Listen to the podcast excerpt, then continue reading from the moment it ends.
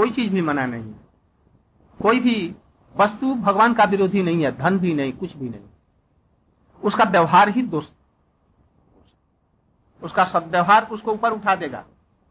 और उसका दुर्व्यवहार करेंगे एक चाकू है, उसे सेव काट लो। उसके छिलके उतार करके खाओ। सब्ज़ी बना लो। और उसके सदुपयोग है। और यदि अपने छुरी को लिया और अपने या अपने मित्र के गले में घोंप दिया तो ये डूबा तुमको मरना पड़ेगा इसलिए इसलिए सब चीज़ का सदव्यवहार होना चाहिए। साधारण लोग अर्थ तो कमाना जानते हैं, किंतु उसका सदव्यवहार नहीं करना जानते। हमारे गुरु जी कहते थे, अर्थ कमाना सहज है, किंतु उसका सदुपयोग ऐसा करना जो बंधन में न लाए। मरते समय उसी की चिंता करते करते मर जाए, या कहीं खर्च हो गया, कहीं नष्ट हो गया तो उसी की चिंता में मर गए। इसकी क्या व्यवस्था हुई? एक आदमी ने करोड़ों रुपए कमाए और मरते समय क्या करूँ? संतान तो है नहीं। मैं इसकी क्या व्यवस्था करूँ? संतान भी है तो एकदम बदमाश। मथुरा में एक ऐसा ही परिवार है। एक ही एक लौता लड़का, महाबदमाश। महाबदमाश। बिज़नेस सारा है, वो बूढ़े हो गए, देखते हैं किंतु वो नहीं जाएगा।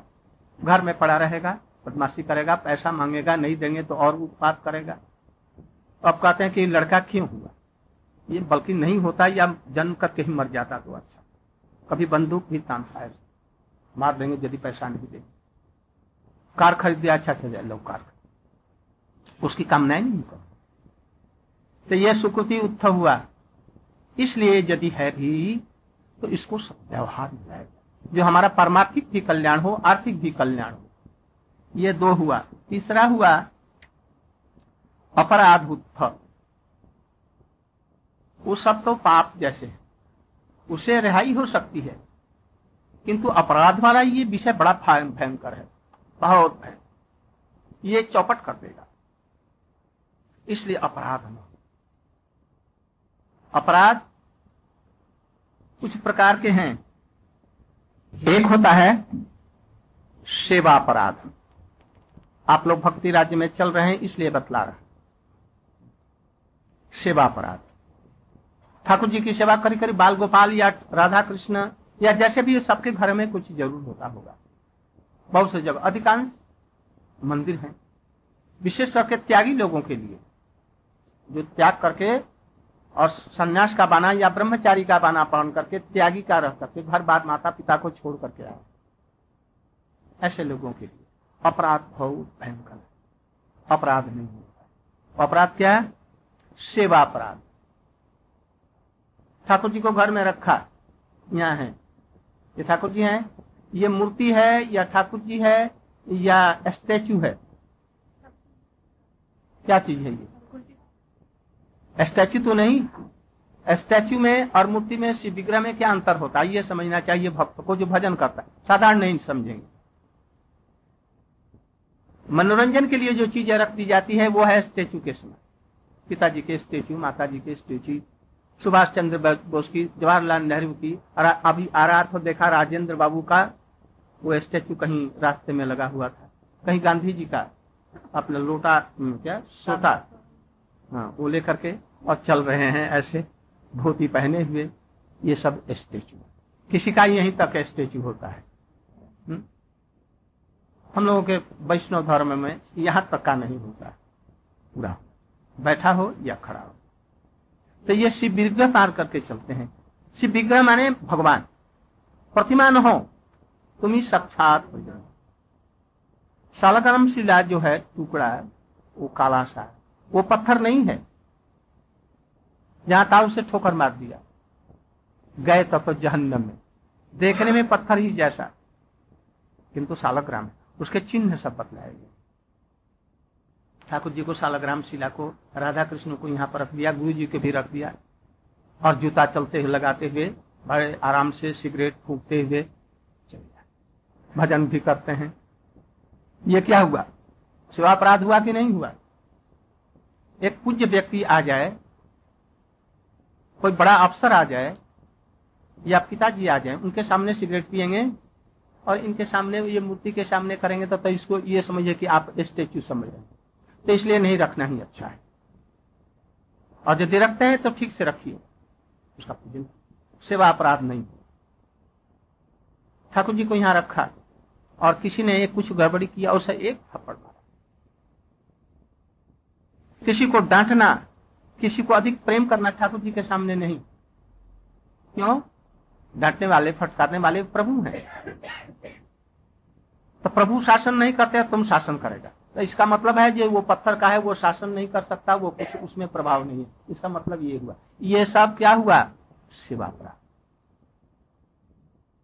और भी ऐसे बत्तीस प्रकार के सेवा अपराध हैं। ये सब नहीं होना चाहिए। जो साधक उन्नति करना चाहता है, भजन में प्रवेश करना। खूब अच्छी तरह से याद रखना चाहिए। ठाकुर जी के सामने पैर प्रसाद देना कड़ी कड़ी बात बोलना, शोक करना, कोई कुछ हो गई बात। सुख कर रहा है। हाय हाय, मैं मैं तुम्हारी गई, मैं तुम्हारी गई। वो ठीक से विचार करके जो कुछ हो रहा कर रहे हम उसके लिए शोक इसलिए यह सब सेवा अपराध होगा। किसी को दंड देना या किसी को अधिक कुछ गुरु जी बैठे हैं कोई वैष्णव बैठा है गुरु जी बैठे हैं। और कोई व्यक्ति आया उसको कोई इसी से डांट रहा है, है? तुम मूर्ख है। तुमको ज्ञान नहीं और गुरु जी वहाँ पर बैठे हैं। ये क्या हुआ? समझ रहे हैं ना? पिताजी बैठे हैं उनके सामने दूसरों को शासन करके डांट रहे हैं। या मालिक बन करके कुछ दे रहे हैं। अरे तुम्हारा मालिक तो ये बैठा है और उसके सामने उसको आदर नहीं करते, अवज्ञा करते हैं। तो ये विश्व ब्रह्मांड के जो प्रभु हैं, इनको स्टैच्यू समझ करके तुम ऐसा कर रहा है। इसलिए तुम सेवा करने का अधिकारी नहीं हो।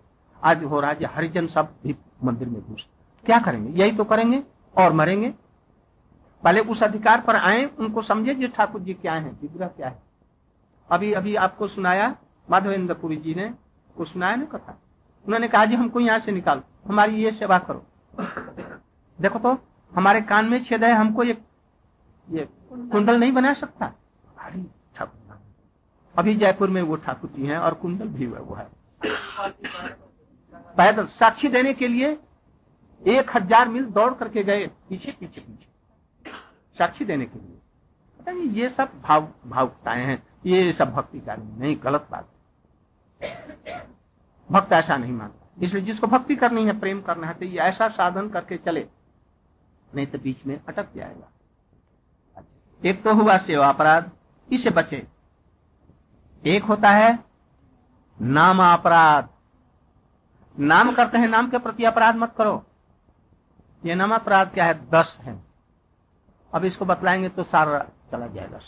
इसलिए ये समझो, वैष्णव की निंदा मत करो, संतों की निंदा मत करो गुरु जी की अवज्ञा मत करो। भगवान का नाम और सब साधन जितना है, काली दुर्गा का पूजा या और सदाचार, ये सब नाम के बराबर है, ऐसा मत समझो। नाम लेते हुए आलस्य मत करो। नाम में इतनी महिमा बतलाएगी, एक नाम करने से उसका संसार पूरा दूर हो जाता है और उसको सर्व सिद्धि हो जाती है। ये सब बेकार की बातें हैं, वो हुआ है कुछ रुचि बढ़ाने के लिए ऐसा। कर जैसे कहते हैं ये घोड़ा कहीं आसमान में उड़ रहा अरे घोड़ा कहीं आसमान में उड़ता है। अरे ये तो हनुमान जी जैसा वीर है, हनुमान जी जैसा वीर हो जाएगा। ये समुद्र को लांग ये सब कुछ में शेर है, शेर बब्बर तो ये सब तुलना मूलक के लिए ये सब आ गया तो वैसे ही नाम की महिमा जो शास्त्रों में और भक्ति की महिमा दी गई है, ये सब उतनी नहीं है। अरे उसमें ये है, सवेरा हो गया? भोर हो गया। कितना कितना मिनट? अच्छा। ये प्रसंग थोड़ा सा बता रहे तो और रुचिकर तो नहीं हो रहा है? जिसको भक्ति की ज़रूरत है, इन सब पर विचार नहीं तो भोजन में उन्नति नहीं होगी। केवल तो ऐसे ही बस, कभी किया, कभी नहीं किया। अस्त माने उससे उस धारा से धारा प्रभाव इसलिए मैं ये सब बतला रहा हूँ कि हम लोग ठीक ठीक अपने गोल तक पहुँच सके भगवान के प्रेम को पाए। जहाँ जहाँ कोई बाधा है, उसके लिए ये सब शास्त्रकारों ने भजन करके देखा कि यहाँ पर ये नुक्स है। उसको दूर करने की आप लोग भी इसको चेष्टा करना ऐसे नमापराध शरीर में अंगता और ममता, मैं और मेरापन का भाव इसके अंदर में है आप। ये शरीर जाएगा, अवश्य जाएगा। कोई नहीं रोक सकता, विश्व की कोई भी शक्ति नहीं रोक हाँ भजन के प्रभाव से ये शरीर को छोड़ करके जो शरीर जो समय मिलेगा, वो नहीं नष्ट होगा। जैसे हनुमान जी का शरीर, नारद जी का शरीर, ध्रुव जी का और ऐसे वो अतल बदल नहीं। वो ऐसे इसी से बैकुंठ और यही जहाँ जहाँ भी जाना होगा, वायु की गति से चारों तरफ़, उससे भी अधिक हो जाए। यहाँ तक बैकुंठ की गति इसी शरीर से हो जाती उसमें ध्वंस परिवर्तन कुछ नहीं होता। इसलिए नामापराध से दूर रहो। शास्त्रों में जितनी भी नाम की महिमाएँ लिखी गई हैं, वो एकदम पूर्ण सत्य, बल्कि आंशिक रूप में लिखी गई, पूरा नहीं लिखा गया। नाम का प्रभाव क्या है? इसलिए उस पर विश्वास पूर्ण रखो, जो शास्त्र में जो नाम की महिमा दी गई, वो सब सत्य गुरु जी की अवज्ञा नहीं करनी चाहिए। भूल करके भी उनको मनुष्य मत समझो। कृष्ण भी तो टट्टी जाते होंगे दिखलाने के लिए। और रोते होंगे, उनको भूख लगती थी, चोरी भी करते थे, और लोगों से लड़ते भी थे, पक्षपात भी करते थे। उनको साधारण मनुष्य मत समझो, वो ऐसा अभिनय कर रहे हैं। अभिनय करना यथार्थता एक नहीं है, इसलिए गुरु को ऐसा मत यद्यपि सब गुरु एक बराबर नहीं होते कुछ लोग निम्न अधिकारी के भी गुरु होते हैं, जो कोई नाम का उपदेश दे देते हैं, सिद्धि अभी नहीं है। उनको भी मान लिया गया। जहाँ ये भगवान के तरफ़ में ले चल रहे हैं, इसको भी भगवत स्वरूप ही मान लो। किंतु गुरु कौन है? नारद जी जैसे लोग, गुरु जिसके हाथ ऐसा रख दिया, और जो कुछ है, जाओ, तुम्हारी सब समस्त वेद की विद्याएँ सबको आ जाए। तुमको कृष्ण प्रेम अभी हो जाए। वो कुछ उत्तम अधिकारी वैष्णव जो गुरु है, वो अलग है। किंतु इस गुरु को भी जो थोड़ा सा आगे बढ़ा रहे हैं, इनको भी सम्मान देना उचित कर्मी लोग भी अपने गुरु को सम्मान दें। तो तो यथार्थ जो नाम की दीक्षा और मंत्र देने वाले हैं, इनके प्रति क्यों नहीं याद? जो थोड़ा सी बढ़े हैं, उनका भी हम कृतज्ञ हैं। किस भी तरह से हमारा मोड़ को उन्होंने भगवान की तरफ़ में मोड़ा है, और जो शिक्षाएँ दे रहे हैं, जो वहाँ तक ले जा रहे हैं, ये सबको सम्मान यथा उचित देना ये एक हुआ। और एक होता है, वैष्णव अपराध। नहीं। विशेष रूप से है वैष्णव अपराध। है तो उसमें तो भी। और एक है भगवत अपराध। भगवान के प्रति अपराध, वैष्णव के प्रति अपराध। एक होता है नाम के प्रति एक सेवा, ये चार प्रधान कभी समय मिलने पर इसको विशेष रूप से बतलाऊँगा। अब इसमें जो सेवा अपराध है, ये हरिनाम करने से, प्रार्थना करने से ठाकुर जी की सेवा करने से ये तो सहज में दूर हो जाएगा। ये अत्यंत अपराध नहीं है। ये थोड़े से प्रयास से जिससे हम बच भी सकते हैं और हरिनाम के द्वारा, स्तव स्तुति के द्वारा ये सब चीज़ें दूर हो जाएगी। वैष्णव का अपराध बड़ा भयंकर है। वैष्णव कौन है? जिन्होंने नाम का आश्रय ले लिया है। नाम को ही स्वयं भगवान समझते हैं। कुछ तत्व ज्ञान भी उनको हो गया है। ये जड़ है, ये चेतन है। और कुछ संबंध ज्ञान भी हो चुका है। संबंध ज्ञान मैंने क्या? मैं दास हूँ, वो प्रभु हैं। कौन किस्म के हम दास हैं, कौन तरह के प्रभु हैं? ये भी थोड़ा सा ज्ञान। भक्ति राज्य में कुछ प्रवेश कर सकते और तीसरे जो हैं, वो मध्यम अधिकारी में आ गए हैं। ये मध्यम अधिकारी का पहला, मध्यम अधिकारी थी, और उसे उत्तम अधिकारी उसमें भी उत्तम अधिकारी में हंस, परम हंस, कुड़ीचक, बहुचक बहुत प्रकार के हैं। बहुत बहुत सूक्ष्म विचार है। सुखदेव गोस्वामी जी भागवत हैं, किंतु नारद जी उनसे परम भागवत हैं। हम्म? इसका सब विचार है सब। सभी बराबर नहीं है। तुलसी के पत्ते सब बराबर होने पर भी वैष्णव सब एक बराबर नहीं है। और सबको लिपापोती कर करके सब पापड़ बेल दिया एक साथ में। सभी एक हैं, अपराध होगा। एक वेश्या को, एक माँ को, दोनों को आया, दोनों तो महिलाएँ हैं, दोनों के एक सिंहासन पर, दोनों का जो आदर करते हैं, ये पार्थक्य नहीं समझते हैं। तो उनका ये माता के प्रति अपराध हो जाता है। इसी तरह से वैष्णव को के प्रति कोई अपराध ना हो। उसके लिए बतलाते हैं किसी वैष्णव पर तनिक भी कोई प्रहार मत करो। विशेष करके जिनको संबंध ज्ञान हो गया है, हरिनाम करते हैं, भगवान की कथा सुनते हैं, भगवान पर आश्रित हैं। उनका कभी भी प्रहार मत करो। उनकी कभी भूल करके निंदा मत करो। किसी प्रकार से निंदा मत करो। वैष्णव, यदि दोष भी है तो दोष मत देखो। क्यों?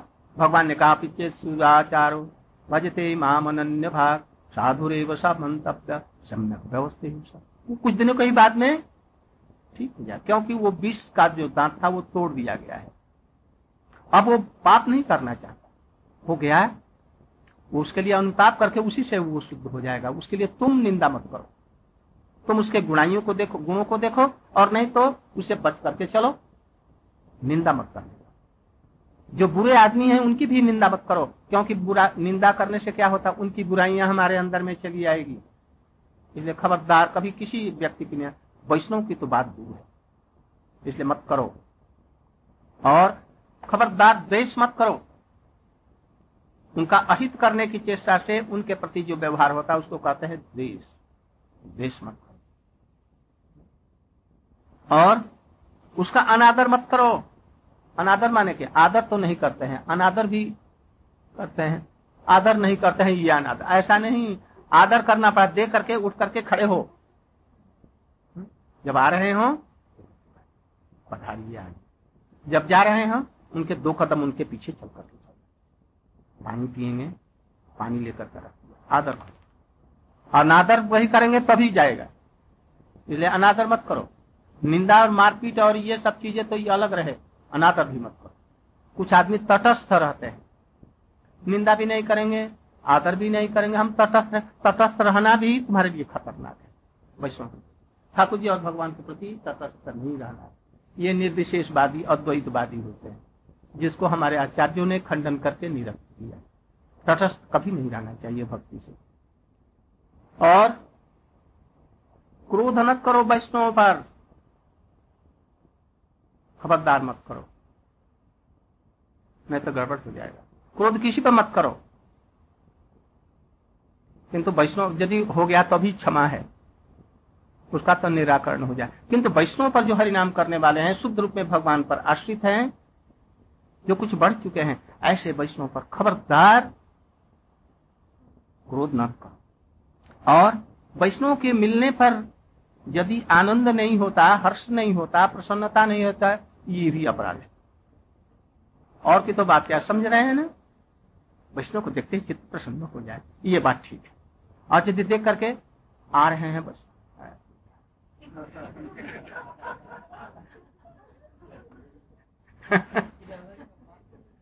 तो ऐसा होगा। ये जो है, छह प्रकार के वैष्णव अपराध। इससे भी बचो। अनजान में भी होगा तो गड़बड़ करेगा। आग भी देगे तो उसमें जले, जलाएगा। बहुत भीषण। इसलिए प्रार्थना कीजिए वैष्णव के प्रति क्यों? भगवान की महत्ता नाम की महिमा, भगवान की सेवा की बातें, उनकी कथाएँ ये वैष्णव लोग ही तो सुनाते हैं। और उनके प्रति ऐसा होगा यदि भूल से भी हुआ, भूल से तो नहीं, आजकल भूल से नहीं होता। जान बुझ कर, ये हमारी पार्टी है, ये हमारी पार्टी है। भक्तों की कोई पार्टी नहीं। नारद जी कौन से पार्टी में है? सुखदेव गोस्वामी कौन पार्टी में है? हम लोग की पार्टी है, यही सब हमारी पार्टी। भक्त जहाँ पर हरिनाम करते हैं जहाँ हरिनाम होता है, जो हरिनाम करता है सतगुरु का आश्रय करता है, वो सभी लोग हमारी पार्टी के हमारा वंश बढ़े? वो उस दल के हैं, और हमारे गुरु जी तो इस दल के हैं।